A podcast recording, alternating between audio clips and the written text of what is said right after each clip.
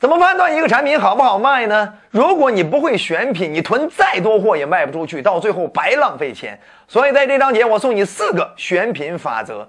首先，第一个选品法则呢，就是独特优势法则。你选这产品的时候，你要看一看它到底是不是你有别人没有，别人有你更优的产品。哪怕它只是在外观上或技术上或功能上或文化上某个点有特别突出的独特优势，这样的话你都好卖。你给别人讲、给别人做推广的时候，你特别有底气，你也特别容易让你的顾客把注意力放到你这个焦点上，好不好？呃，哪怕是五百强企业，像宝洁公司，他们推洗发水的时候，都会想办法区隔差异化的优势去进行推广。啊，比如他们的海威斯突出去屑的优势，哎，飘柔突出柔顺的优势，哎，潘婷呢突出滋养的优势，包含沙宣突出时尚的优势，有没有发现？对不对？所以一个产品如果一直说自己什么功能都有啊，是一个万能药，是什么问题都能解决，越这样说越容易给别人假的感觉，也越不容易建立信赖，越容易让别人思这个这个思维涣散，知道吗？很难把注意力集中到你的某一个点上，对你记忆深刻，没错吧，各位？所以我们要想办法提炼独特的优势卖点，当然你也不要光停留在卖点的提炼上，我们要想办法把提炼出来的独特优势卖点过渡到买点，哎，让客户听完了之后有感知，因为去屑，所以可以对您意味着什么，对不对？哎，甚至升级买点，我们如何把我们商家的独特优势卖点？提炼成买点，哎，并且升级到顾客不得不买，听完了之后就有冲动自动争取去买的买点。如何做到这一点啊？欢迎你去看我上一集课程，专门给你分享的提炼买点和升级买点的方式方法。好，那除此之外呢，我们选品还要注意第二点，那就是信任背书。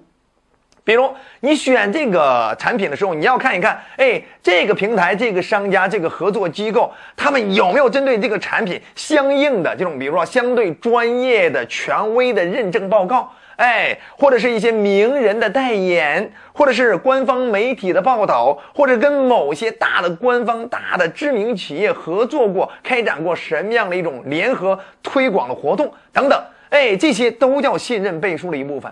那除了这些官方权威性的背书之外，我们还要想办法去找到更多的数据啊，以佐证这个产品确实不一般。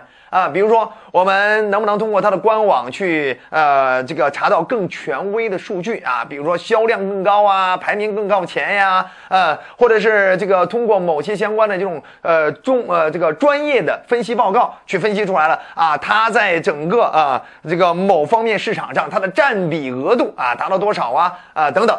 啊，这些占比呀、排名啊、好评率呀，啊，包含你的这种什么特别的销量，甚至是某个关键时期的呃特殊的呃成绩、特殊的成绩，这些都是关键数据。包含你的发展历史，对不对？我们这是已经多少年的历史了，这些都是关键数据。这些数据都是可以增信的，让你做市场推广的时候特别容易推。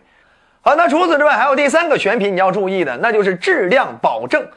就是今天你在选品的时候，不能光为了眼前能够大卖，眼前他们给的价格更便宜这样一种维度去选品，不能这样。你要带着长远的眼光去想，我今天的选品要实现我的顾客介入消费了之后，他们还愿意因为这次消费以后继续找我消费。哎，我能够通过这个选品提高以后他们的顾客忠诚度，提高他的复购率。哎，站在这样一种维度去选品，这样的话你才会生意越做越轻松，并且越做越大，越做越强，对吗？啊，所以呢，你要想办法去买来，哪怕是试用装或者哪怕是原价产品，你先买来自己先试用一下，去看看它到底好在哪儿，对不对？有没有一些关键性的毛病，对不对？提前去考察。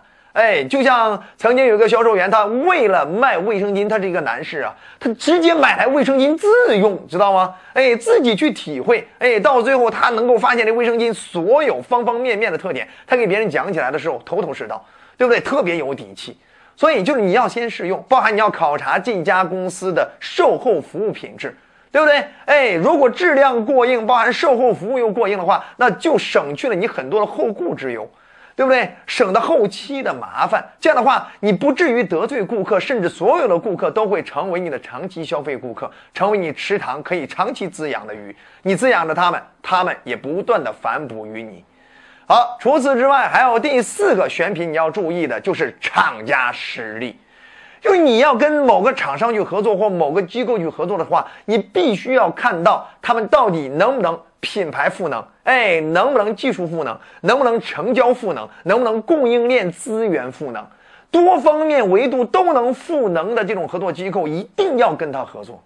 为什么？因为你跟他合作起来，你只需要干自己最擅长的，比如说针对自己的朋友圈资源怎么样去推广，哎，呃，发挥自己的销售能力的优势啊，或者发挥自己原有渠道的优势，你只需要干自己最擅长的事儿就 OK 了，其他的事儿都有更专业的人、专业的队伍帮你去解决，对不对？你举例像品牌赋能，他能不能给你推荐那些大品牌背书的项目啊，或者是知名名人啊去做过代言的项目？那么这样的话呢，你做起来呢很有面子，很有身份的，没错吧？啊，当然除此之外，像成交赋能，它有没有专业的培训体系，让你能够更会的推广，对吗？推广起来更轻松，更讲技巧，对吧？啊，它有没有这种什么供应链资源赋能？所谓供应链资源赋能呢，就是。呃，它能不能就是让你推完了这个之后，哎，你打开了这种销路了，你拥有了很多客户资源了，哎，还能不能继续上架第二、第三、第四、第五？它的产品迭代能力到底怎么样？包含它的这种什么配套产品服务到底怎么样？对不对？呃，衍生品到底怎么样？它是不是一个完整的商业生态？这样的话，你做起来的话，你就可以只需要通过一个产品打开入口了之后，其他产品自动。就让这些消费者进行更多维度的消费，那这样的话，你的收益就可以提高，对不对？所以你要看看它的资源实力，它的供应链是不是够全，对不对？而不只是光有一个单品。好了，不多说了，希望以上四个选品法则让你摆脱以前的那种囤货风险啊，让你可以更轻松的通过这种选品法则选到大卖的产品，让自己赚取更多的收益。觉得好就点赞、转发、好评、收藏，还想掌握更多销售成交能力，欢迎订阅专栏。我们后期再见。